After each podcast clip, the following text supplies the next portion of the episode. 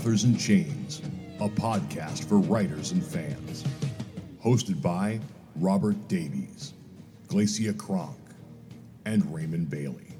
Hang out and kick your feet up while they share their experiences, failures, and successes in becoming best-selling authors.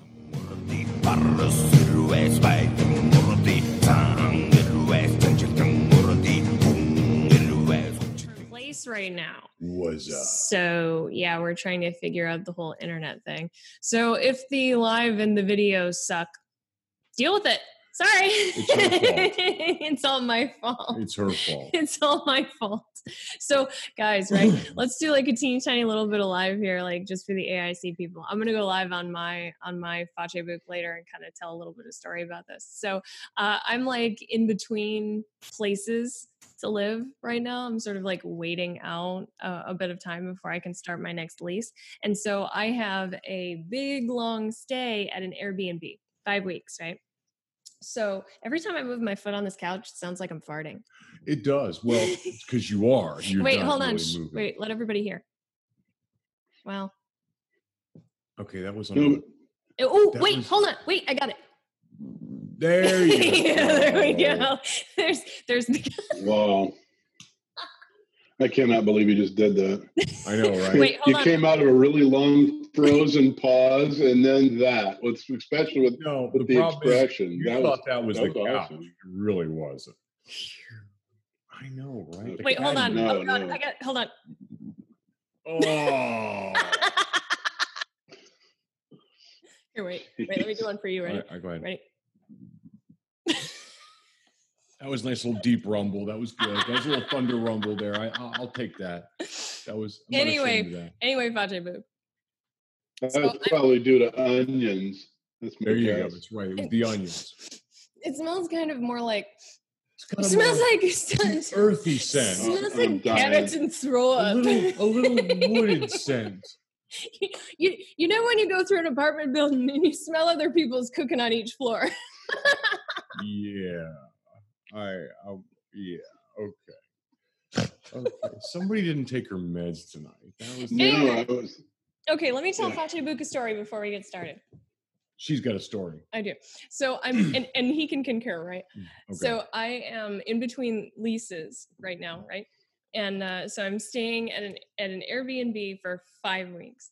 And so I found this one. It's got like, you know, a big fenced yard with like a playground that my kids can play on. And it's, you know, it's like a 1-bedroom thing with what was supposed to be a sleep-in living room with like, you know, fold-out couch, right?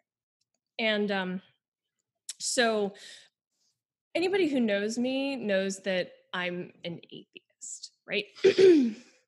So we get here, and this... You just missed whatever you were. Hold on, Glacia. It's really, really sketching badly. We missed you. Everybody who knows me knows that I'm and then it just froze. And then you're laughing. You're coming back in. It was kind of like, okay, let's see if they can guess the punchline. Right. Fill in the blank, right? Yeah, you're going to have to redo that one. Sorry. I'm an atheist. And no judgment to anybody who...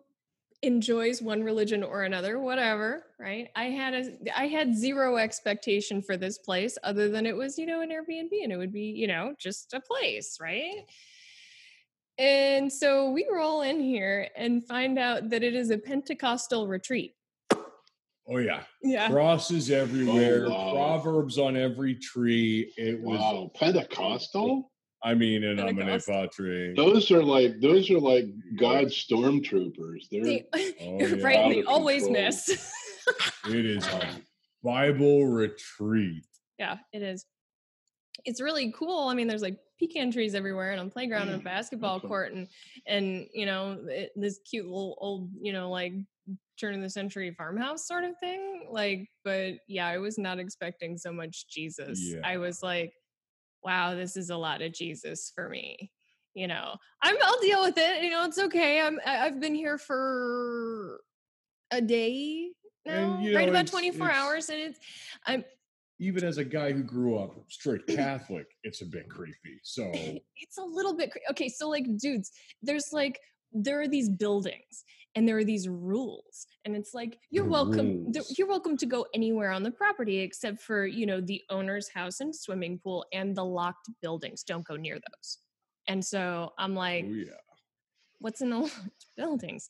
So yesterday, in order to cope, I was like, well, clearly there is a novel to be written here. Clearly. She's already got one specked out. Oh, yeah. I do. Here we go.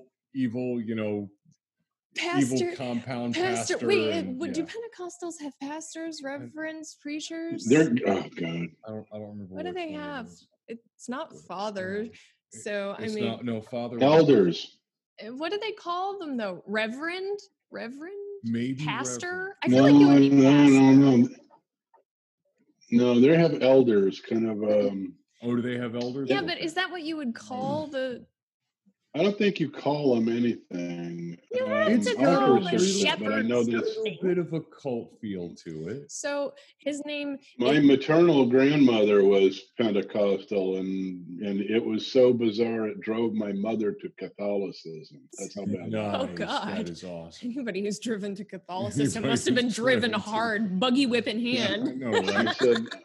I don't know. I might do this. I might do that. I ain't doing them anymore. Right into the frock of the Pope, you know. That's right. Well, so, they're passing hands over somebody who's got cancer, and they're figuring it's going to work, and they talk in tongues and. Oh yeah, they pray away. There's like pedestals and like a sacrificial altar. I don't understand the Pentecostal religion, so who knows? Somebody can explain it to me. There's a lot of. I don't either. I know that it was terrifying and aggravating to my mother because she watched.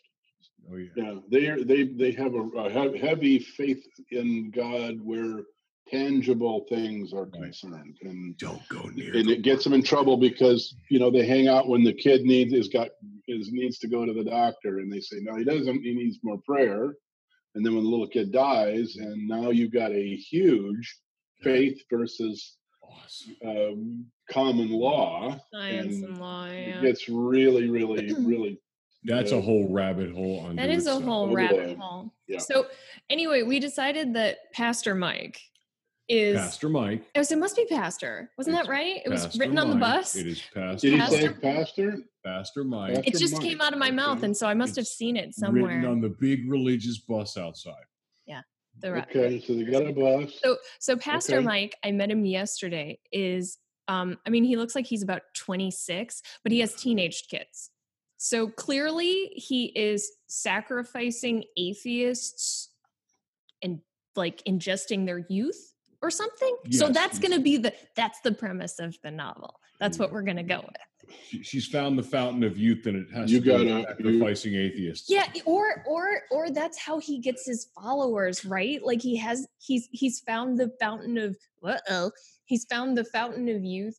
And it's like, you know, will the atheist stay so that she can remain young forever, or give up on immortality to, you know, be non-Pentecostal? It doesn't. Are there any Pentecostal folks within earshot that might take umbrage to your pounding the shit out of? It's possible. It could be. I'm more curious about what's going on than really worried about taking a pounding. I'm doing the pounding. She's the curious one. I am the curious one. Now I do have a friend. So I don't know how Airbnbs work. Is really what I'm saying. Oh, you mean like that? No, I don't think so. No. Oh, good luck finding that bishop. What city we're in? So no. Murder. Not gonna do it right. Sorry. Okay. we have the bodyguard right here. Here's the bodyguard. She's good. She keeps everybody safe. How is she doing in an alien environment? She's the most chill cat ever. She really is. Yeah, she was my little wingman, co-pilot, navigator on the way up here, which was a 3.5 hour drive. So yeah, and then they are pastors, by the way. She doesn't give a shit. She's like a dog, but even more chill than a dog. She's lived in a bunch of different places. So she was like, okay, so this is my house. Excellent. Where's my food? Where's my keeler? Now that we got the... all she needs to know. Okay. Mm-hmm. Yep. Mm-hmm. So bear with us, Fache Book. I'm not really sure what it. Okay, so you want me to do the intro? Do you want to do the thing like we did last time? Welcome to the thing like we did last time. Yeah. What did we do last time? The Authors in Chains. Go ahead. No, you do it. You did that really well. I did. Of course, I do it really well. I do it all the time. But you can Come on, do it with me. Come on, do it with me. No, it's not a duet. Oh hey, wait a minute. Whatever happened with the intro tunes? It's still in there. Oh yeah, they come in. We throw them in. It's still in there. So it would like. That's right. And then it would come in, and one of us. And now you got to do the welcome to Authors in Chains. This week's episode, something with a series. One man, one mission, one way in, no way out. To complete a series. Little tortilla boy. Little tortilla boy. Like Betty White is Arnold Schwarzenegger. I wish I could do that voice. Come on, that is awesome. Getting the chopper. She's not Jewish. No, remember we did the whole Sheriff Sledge thing? Sheriff Sledge. No, Amnesia Sheriff Head Sledge. Doesn't remember. There's a guy locally running for sheriff. He's Sheriff Sledge. Oh, yeah, that's right. Sheriff Sledge takes the law into his own hands. Chuck Norris is Sheriff Sledge. Arnold Schwarzenegger is Deputy Do Right. He just comes up with this shit. Oh, Betty White. Betty White is Sheriff Sledge's wife. That's right. Betty White is the school marm. She is no school marm. She's like, I don't know. She's like the deputy who goes out and gets everything done. She's like, knocking thugs and shit. Betty White is the dispatcher. Betty White could fix everything that's wrong right now. Betty White does. She could fix these riots. She could beat the shit out of Chuck Norris right there. And yes, Chuck Norris, Steven Seagal, Jean-Claude Van Damme, Arnold Schwarzenegger, Seagal and Sylvester Stallone. Right. All at the same time. Steven Seagal, who was the deputy. Steven Seagal, but old fat Steven Seagal. That's right. Arnold Schwarzenegger as the canine unit. Get out, bow wow. I'm going back to California. They send in the dog. Get to the chopper. It's bullshit, all of it. Mission. Not a Cuba. We don't have commies in Austria. That's right. That's right. Sheriff, send in the dog. We burned through 20 minutes.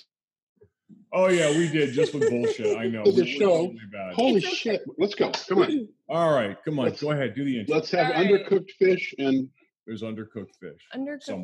Somewhere. All right. Metaphor. Shut up. Wow. Wow. Okay. Everybody keeps telling me to do it, and then you talk over the top of me. Welcome to Authors in Chains. Okay, hold on a second. Let me do it for real. Welcome to Authors in Chains. I am Glacia Kronk. This is Raymond Bailey and Rob Davies. This week we are going to be talking about what the hell happens when an author has some sort of a shift while they are in the middle of writing a series. Now, I and Ray and Rob all have unfinished series, right? Both written and unwritten, in your case. Correct. Ray has an unfinished published series and then in the progress, you've been writing the other one for a while now. Yes, so straddling series, right? Straddling, yes, he's straddling series. Correct. So,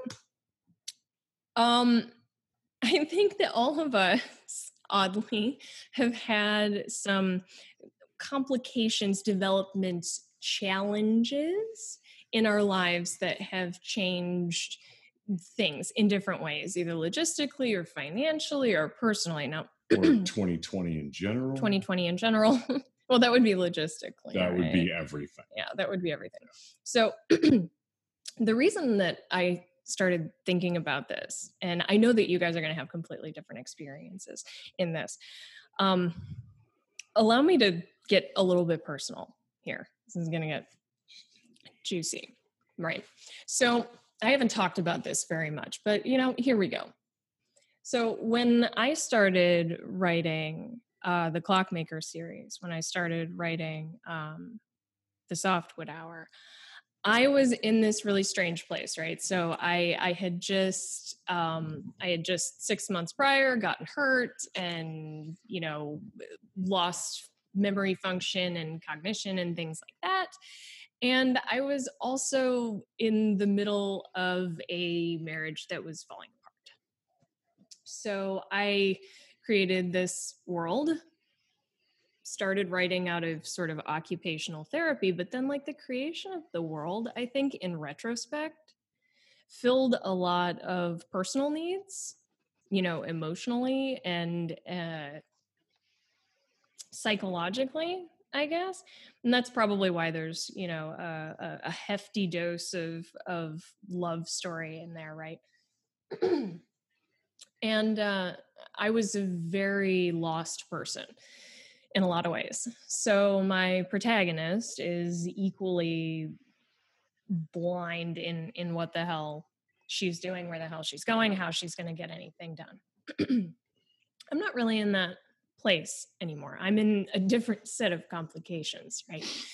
It's true. No, I don't disagree. There are a lot of way different complications now. Yes. You know, instead of being unsteady in myself and unsteady, you know, in the relationship I'm in, I'm unsteady in, like, you know, the logistics of my life. Like, where am I going next? You know, that's kind of been my thing for the last 6, 8, 9 months. On a grand adventure. Oh my God! Yes, yes, I am. Bilbo Baggins, going on an adventure. I think I have a ring you can throw into a volcano somewhere. Sweet. Anyway, so now I'm 3 books in. I'm writing the 4th, and I'm having some difficulty, you know, figuring out where the heck to go with all this, and it's a whole lot more work. And so I've been sort of hypothesizing as to why it's so much more work. And I was like, you know, I'm just a way different person than just completely different and in a completely different set of circumstances than I was 18 months ago when I started writing this. Well, more than that now. Right. You know, nearly 2 years. Oh yeah. And so I'm like, you know, that it's a lot of work, a lot of mental effort to try to get, you know, back, you know, instead of just, you know, crafting this world in some sort of authentic way, I have to, you know, maybe that makes me the author equivalent of like a method actor, like a method writer. You have to like get into character. Okay, almost. Yeah. Sense. So, well, I mean, so who wants to, yeah. Well, I mean, from a series standpoint, anytime we write something, we write from what we know. We pull characters from within us in particular ways. Going into 2020, the pause in my series was planned. I had already come up with the idea for this new world. I had batted around with Glacia and a few other people, and I began writing it. And I wrote the first 2 books in the series. Now it's a matter of going back and rewriting them. And rewriting them, fixing them, making them sound better, fixing story loops, things like that. But for the most part, that was planned for 2020. The problem on my end is I ended my 3 books on a cliffhanger. So I decided, like an asshole, because, well, let's face it, the 3 books he's talking about are in the Shadow War Chronicles, Revenant, Jamestown, and Vengeance. He wrote the first 2 books in Earth Reborn. Correct. So these are 2 different series. The Earth Reborn, which is the Fallen and the Black Queen, are the 2 books that are written that are being tweaked right now for release. Before I decided to write the 4th book in the Shadow War Chronicles, Renegades. So, and aside from that, I have a whole standalone novel that's already written called Underground, which is also planned for 2020, or was planned for 2020. We're not sure what's coming out now, but because, you know, 2020 hates everybody. The point being is that was a pre-planned setup, and it probably should have gone Renegades and then the series because of that cliffhanger piece. I have a lot of fans who still get a hold of me and go, when is Renegades coming out? Because, you know, we kind of left it on a cliffhanger and a lot of cool stuff. There are some reasons that was planned like that, because there are some things that are going on with that series that may include some new books that's in a different direction with a different character. So there was a reason for it. But the point being is mine was planned. Some people don't do that. Some people get to 3-5 books into a series, realize it's getting stale, or they just don't know what to write, or they're not sure, and they take a break. So they go write something else, and they allow the series to just sit in their head. You never want to force something, so you put it down for a couple of years, and then you do something else, and then pick it back up. Rob, I know you've got a series, and you took a break at some point. That would be me. Yeah. Yep, after the third book, correct. As you just described where I'm at. So. I'm off onto a different tangent now, because for that very reason, I don't want to force book 4 in the Specimen series, because it ain't there, and I'm not going to do anything until it is. I get it. So, but yours, Rob, was also a planned? Paul? No, it was not at all. It was something where it was. I thought I'm done with this for a while. I've had all I can take of this series, and that is a pretty broadly woven flag that says leave it. Come back another time. Got it. So here's the question for both of you. Pursue other interests now, and I had a couple of different ideas. So it was. I'm not sure. I'm not as organized in chronologically as Ray is. I write them as they come to me, and they take as long as they take. But Ray is very structured on when he releases his stuff. Right. My submission to release time is 18 months to 2 years now with my publishers. So I am in a very slow motion process. I don't get. Allow me to put an asterisk in that. Take note, yet unpublished authors who are considering indie versus selfie versus traditional, and authors who are selfie who are considering indie. This right here. What's that? There are huge blocks where it just freezes. It's going on all night, all day. It's just, I just be aware of this. I don't know whether it's me. No, it's me for sure. I can guarantee. I don't know. You check with your Facebook crew, see if they're getting it, because it's just so many locks that I can't hear you. There'll be 3 or 4 seconds worth of dialogue I can't hear. Okay. So recast your cautionary note about to unpublished authors. Yes, the asterisk there being if you are an unpublished author who is deciding whether to go selfie, indie, or traditional, or if you are a selfie who's considering going indie, what Rob was just talking about the delay, 18 to 24 months between when he hands his indie publisher his manuscript and when it comes out, that's a big consideration. So yeah, I'm going to digress to say that, because that is so important to state. It is a big consideration. I mean, indie gets a lot more instantaneous. Once you finish your process, your selfie gets a lot more instantaneous release cycles than publisher-based. So always consider that. But yeah, Rob is right. I plan 2-3 books ahead. I've in most cases got them written or mostly written or at least well fleshed out. In the case of The Earth Reborn, 2 books written, Underground was written. I just had to finish out Renegades. Really, it's a matter of just going back and rewriting and fixing. But that's my process. Everybody's got a different one. So wait, hold on. A question for each of you. Rob, let's do you first. How long has it been since you wrote the last book of the Specimen series? Like since you finished that last manuscript? Almost 6 months now. Okay, so not that long.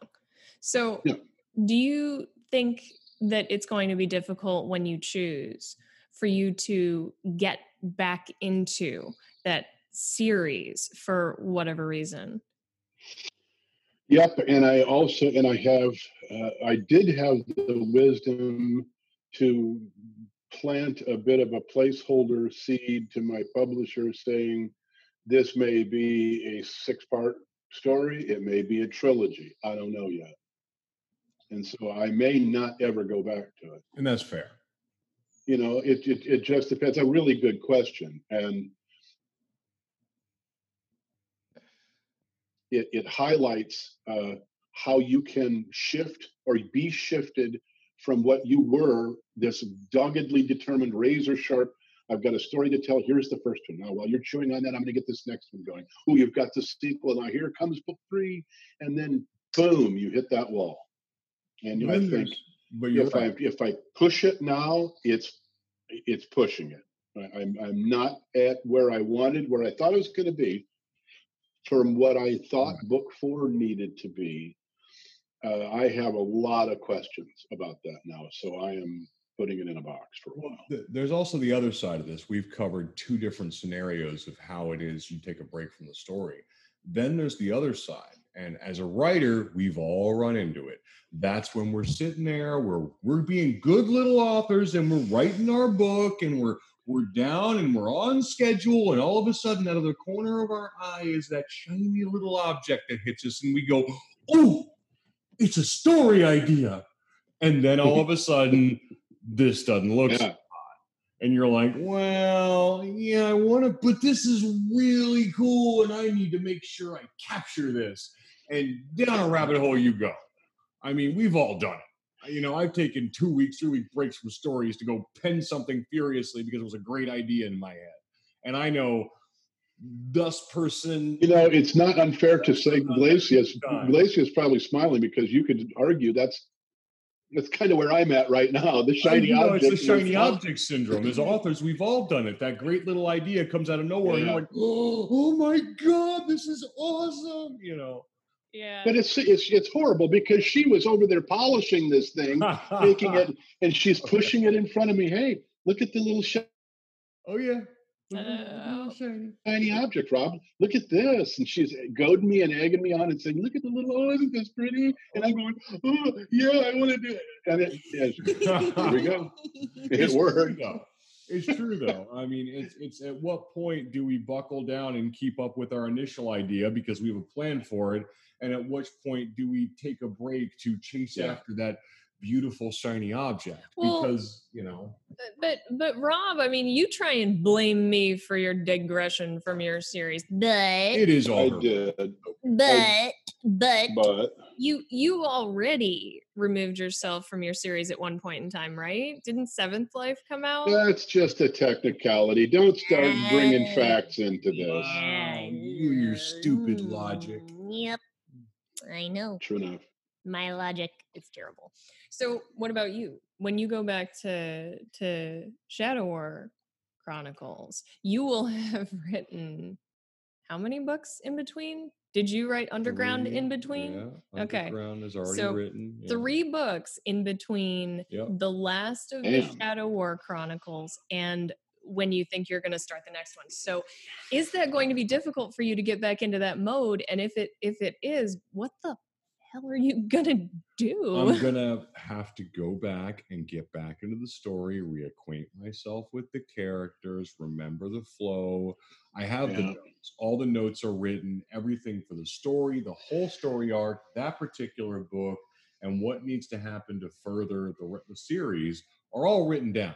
But I'm gonna need to go back and reacquaint myself. Now, technically speaking, Glacia, just so we're clear about this, I actually broke in between book 2 and book 3 to write River. Yep. I wrote River before I wrote book 3 in the Specimen. Okay. Yeah. So I actually was truant earlier in the process. So I'm guilty of this twice, but that doesn't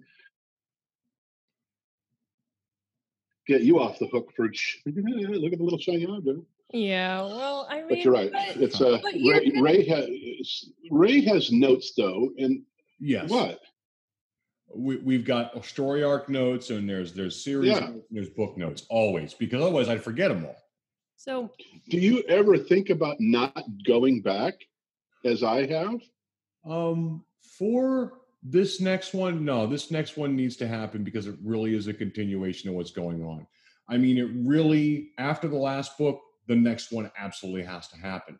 But there's been different ways the story can go. One of the reasons that I took that break in between was after Renegades, I've got a couple more books within Shadow War Chronicles, but then I've got spin-off ideas and story arc change ideas, and there's a lot of places I can go with that I'm not sure where it needs to, where the best time is spent or the best story is. So there's Glacia, do you have that? Yeah. Does that torment you at all, or do you know exactly where you're going with your... Oh, hell no. I have no idea. I have some... No, I'm asking Glacia. For her? Yeah. Yeah. I mean, I know where the lives of everybody are going to end up ultimately, and I know what I have to accomplish in this next book. Exactly how the middle of the book is going to go. Like I know the first third and I know how it's going to end, but unfortunately I have a few different options for paths that I could take from that, one third point to the, the last bit. And so that's part of the effect that's going on. I mean, it was once very, very clear to me, how the story would go, though I did not have, a complete scene ladder the way I normally would. So, that is a vexing complication to add to the fact that in my particular case, I am just in such a different position and frame of mind than I was when I was writing those other three books.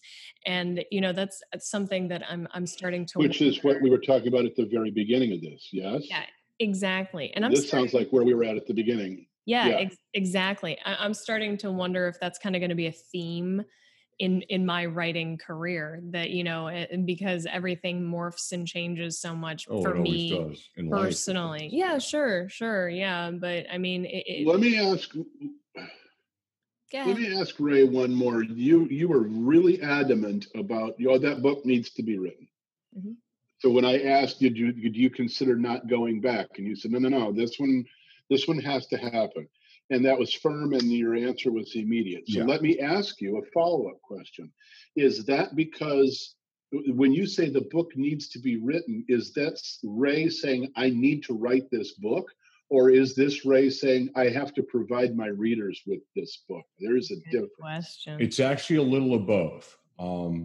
There's a lot of loose story pieces that I really am excited to tie up, and some revelations that I've been dying to show for about two books. So I'm kind of sitting there with a little box on my lap going, not yet, not yet. So I'm really dying to throw that lid open and show off a couple of nifty wrenches that I can throw into people's thought process when it comes to what they think the story is and what's happening.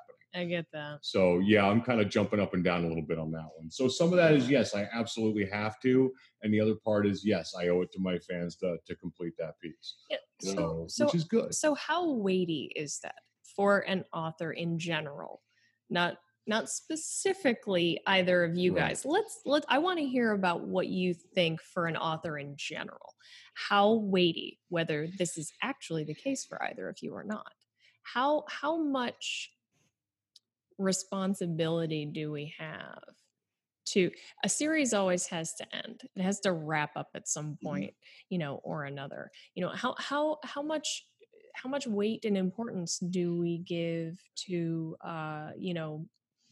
being responsible to our readers, and how long does that go on?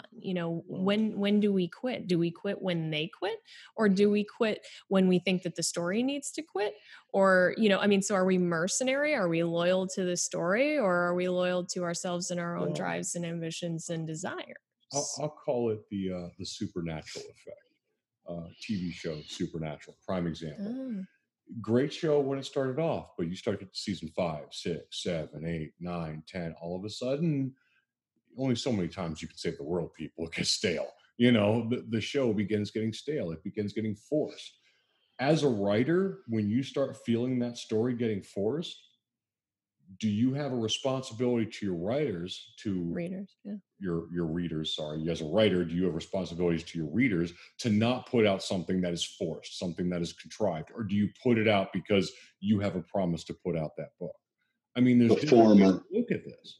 If you decide to go down the path of a series, we're all guilty of this. Yeah, you take on a responsibility that readers who enjoy this are not going to, they're not going to say in the middle of a series they enjoy, geez, I hope the author wraps this up and then we can move on to something else. Right. They want, they're invested in the characters, they're invested in the story, they want this to go for a while, but we absolutely have a responsibility to pull the plug when we know it's starting to suck, or it is running the risk of getting stale, repetitious, even though you have been responsible to your readers in the context of writing a series. You damn well better know when it's going south, and to say, thanks, it's been great, let's move to maybe a new series, or don't go back to series at all. Let's speak to some difference here, though, that in the writing community, we all share a similarity in our series in that it is one continuous story. It is a mythology, if you will. Yes. But we kind of have a responsibility here to speak to the other type of series that exists out there, and that is, you know, sort of the standalone story where you're just carrying characters forward from one thing to another, but you could read any one of those stories on its own and it would make perfect sense. There's not a whole lot of you know, right, continuity, yeah, and, you know, little things. I know, almost like episodes. Yeah, exactly. You know, but yeah, I mean, like I said, you could read one and it would be okay. So is it any different for those authors of those books? Because I think that it is much more, I mean, when we're taking our readers on a journey where we're like, okay, in book one, it begins, and in book X, it will end, versus this is just going to keep going and you're going to get to enjoy these characters over and over again in these isolated situations. You know, I feel like that is kind of different if you're that writer. Well, wait a minute. Do either of you identify with, and I ask this because the second bit where you have a central character that goes from story to story to story, the story's changed, not the character. Right. That's that's like the Hardy Boys or Nancy Drew. Yes. These are Hardy's Boys. Yeah. So I don't see that in Ray's at all. I see the possibility for Lark to be that kind of a book, but it's not, to me, that is, you could do that if you chose to. Glacia, Ray's got, his and mine are story driven. Our characters are vehicles to tell a story. You have much more, you have a lot more latitude than we do. You could go really either way if you chose to. I do, but, yeah. Yeah, there's an issue there, right? I mean, like I absolutely have one storyline that I'm following. It is absolutely the continuous one to the next story. You know, there are cliffhangers and there's, you know, development, both character and story-wise throughout the entire series. You could not read one of them without being grossly confused. Right. But you are absolutely correct. And that is a debate I've had. So, I mean, like, we could go into that too, right? I mean, wondered if you had considered that. I have recognized the fact that because of what my characters do, that it is absolutely possible for me to wrap up this storyline and consider it an excellent introduction as to who and what these people are, and then pick them up either individually or as a group and put them in different isolated scenarios. You know, like there's a lot of, you know, crime thrillers out there that have, you know, or suspense thrillers out there, or mysteries that have, you know, one or more characters that kind of go from story to story. I even thought about doing, the whole crossover thing where I have spin-offs for different characters and they sort of cross paths between each other, every so often, you bring in another character and people are like, oh, look, there's David, oh, look, there's Thomas, in one of Lark's books or something like that. And so yeah. I think she should be like the Clockmaker series with zombies. I don't know if that would work. Ooh, there you go. Lark as a zombie. Man. Oh, she gets to be a zombie. She kind of already is a little bit like. Yeah, I was gonna... she has no zombie right now. She like operates off of tea and coffee and adrenaline. Pride and Prejudice and zombie thing, and just go off on a zombie tangent. Pride and Prejudice with zombies. There you go. Yeah, Pride and Prejudice with vampires. That's right. Abraham Lincoln. But you know what she does lends itself to that. You could send her on a vacation to Australia.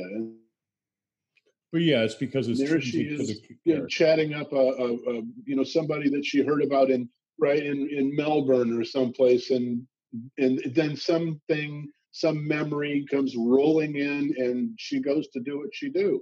That's what she does. It doesn't have to be the continuation of the story. You have a hell of a lot of left.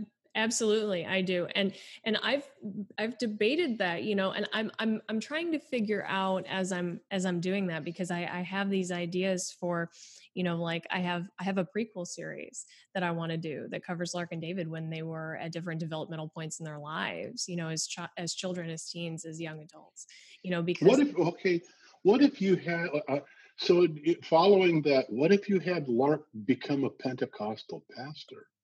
Nice. Now we're talking. There we go. Nobody listening to the podcast is going to understand that. I encourage all of the people who are listening only to the podcast to go to our Facebook page at Authors in Chains and figure out why the hell Rob just made that joke. It will reveal itself. There's something wrong with me. I'm sorry. I had to get it in there. I just had to get it in there. Well, from an author standpoint, there is no real hard and fast rule about when to put down a series or pick up a series or go to the next book. It really comes down, at least from my perspective, of whether or not you have another story in you, of whether or not you want to tell that story at that time, and more importantly, if you're mentally prepared to continue that storyline. Because as Glacia is saying, her mental set shifted a bit, which is going to change the story. I mean, when you start a story, when you start a series, you breathe life into your characters a particular way. As you grow, your outlook grows too. So does your character. So how does that reflect in the story? And is it something that is going to alter the story so much that the readers become alienated? So these are all things you need to consider. There are no hard and fast rules. We don't need to consider it. She does. She does, yeah, right. Glacia, she is in a high risk zone right now. I know. I kind of am. Yeah, but hold on a second. I want to throw a wrench in your whole narrative here. I don't like wrenches, but go ahead. Okay, here we go. So, right. Whatever it is, I'm right, she's wrong. That's all you have to remember. I challenge this because I have insider information, folks. That's right. The inside. So here's the deal, right? We talked about, Shadow War Chronicles and how you'll go back to that and, whatever, blah, blah, blah, it's fine. But, we're kind of talking about how things change, right? So let's talk about how the fact that in The Fallen, in the Earth Reborn series, something that you had not originally written, and you don't have to be specific about this. You know where I'm going, don't you? I do know where you're going. So he had his original manuscript, and then he added basically like a whole storyline in there, modified one, but okay. With with an additional character and all of that, and so there. But now, as you're sort of putting the polish on it. He's exploring yet different routes to do the same thing, and I have no doubt that it will be equally as effective and equally as exposing. But you kind of hold up the sign and go, I know my path, sir. But remember, that was precipitated by a particular way that a character was introduced that just did not work for me. Mm-hmm. So the introduction of the character was not as strong as it could be. So I found a way to introduce a character a different way and bring together two characters in a story that they weren't quite there yet to make the story stronger. So yeah, it's a stronger story. It's more dynamic. It's got a better character-driven plot because of the changes. But you're absolutely right. And you know what? We, as authors, when we do stuff like that, need to look at our work. And it took me a month or two to do that, man. I sat there agonizing over that, those two chapters, those two intro chapters, and just trying to figure out how to make it work. And finally, what it came down to was they had to go away. The way that character was introduced had to change, which changed the story. So it's not a total revamp, but there is some significant changes to it. You know, there's like a sidebar there for an entirely different topic. And that is, had you pushed forward with your original manuscript without, you know, the first, we'll call it the August revision, and the August revision, yes, and then the revision that's currently going on, mm-hmm. you would have pushed forward with your original idea, yes, you know, the one, and so it, you know, you changed, you grew, yes, as a person, as a writer, between V1, V2, and V3, correct, in, you know, in ways profound enough to affect in a big way how you see that story. So because we as humans sort of change and get remolded over time, is it prudent, especially in a series, to perhaps put a manuscript up for a while and like try to convince ourselves away from that rush, hurry, hurry, got to get it out sort of thing? And in essence, that's kind of what I did. You know, I didn't consciously go, okay, I'm putting it up now, because I was always screwing with it, but it went nowhere. It wasn't good enough to progress, so it stalled, and I kept going back to that same place. So in essence, I did put it up. I kept reviewing it, but never really touching it. So, but yeah, there are times you're going to want to do that. As an author, when you look at something and you think something needs to change here, but I don't know what it is. You know what? Put it up. Come back to it later. Let your mind play with it. Don't stress. Don't push. Don't try to force it. Because if you do, don't push. Correct. Yeah. That's a disaster. And I've run into that and really had to take a couple of steps back and think, okay, lesson learned here. You're right. Don't stress over it. I mean, so what we do is don't have the luxury of publishing something that isn't ready to go, because if you do, and it sucks, it's because you chose to push it. It's on you. It's your fault. I don't want to do that. Yeah. So I'm conscious of it. That sort of puts some more weight in that side of the scale that, I mean, I hope I'm not justifying here, but maybe it is okay that if you're not confident, you know, we're never 100% sure, right, but if you're not confident with a manuscript in a series, yeah, I mean, a manuscript at all, but especially a series, because it's something that sucks people in for more and more and more and more books, right, you know, maybe that says that not only can you, and it's okay, but perhaps you should put it up and, you know, just for a while to see how it ages, and do something else.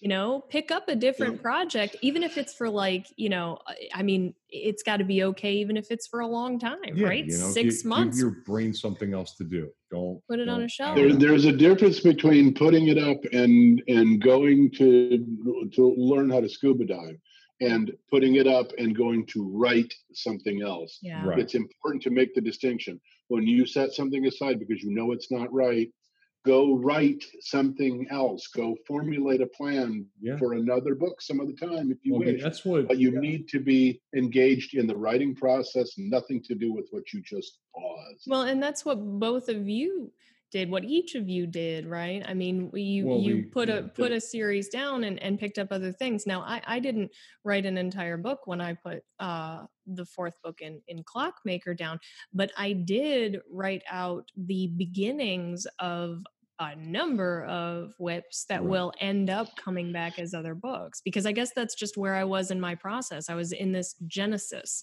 period where I, you know, just had a million rapid fire ideas, and I was like, okay, I'm going to write it as long as it feels good. And then go, okay, and see what comes next. I mean, I spent some good story ideas. I'm pretty excited about some. But I mean, this is the same thing. Underground, the book Underground. I wrote that book between Revenant and Jamestown, except for when I wrote it, I wasn't comfortable with the story. It wasn't ready. I didn't have the chops. I didn't feel I had reached a level where I could do the story justice. So I put it in a drawer, and it was in a drawer from the end of James all the way through Jamestown and Vengeance. And then I wrote out, the first book in Earth Reborn. And then I brought it out again and took another look at it and said, okay, let me take another crack at it. Sometimes we'll do that though. And now not only have you changed as a person, because that's what time does. And that's going to give you different perspectives on that work, but you've also refined yourself as a writer. And so you will be able to bring different things to the table. There are different perspectives, different techniques, that will hopefully make that book better. So, I mean, not only does personal change, but also professional proficient change, I guess. Absolutely. Oh, and it makes you shudder to think, if I hadn't paused, how shitty would that book be if I wouldn't have taken a break from it and developed a little bit better. Oh, really? Man, I'm glad I waited on that. Yeah, how crappy would it be? Now that I've put it down and can pick it back up, I got new insights on the story and how to craft it and how to do the characters that were a little more subtle, but drove the points I wanted to drive home. I just wonder, I take solace in just, I wonder what Pastor Mike would do. And then I don't know. We should go ask Pat in his Holocaust cloak glory. Right. It's like Dread Pirate Roberts, Oh, that's God. Right. There you go. As you come to your sword. Oh, there we go. And that's a good episode. Great job, guys. Good episode. Okay. That was very good topic, though. I was worried about it because I thought it was going to be really singular, but it expanded beautifully. We did it kind of minimal rat holes and pretty good a degree of expansion. So it did a really good job. Good topic. It did good. Good job. Booyah. All right.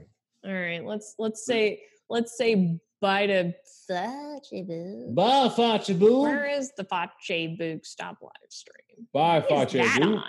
I don't know. I'm so confused. Bye, Fachebu. Bye, Candios. You got cut again. I know, right? All right. Thank you for listening to Authors in Chains. Check us out on the web at www.authorsinchains.com or at our Facebook page at Authors in Chains Podcast. Big.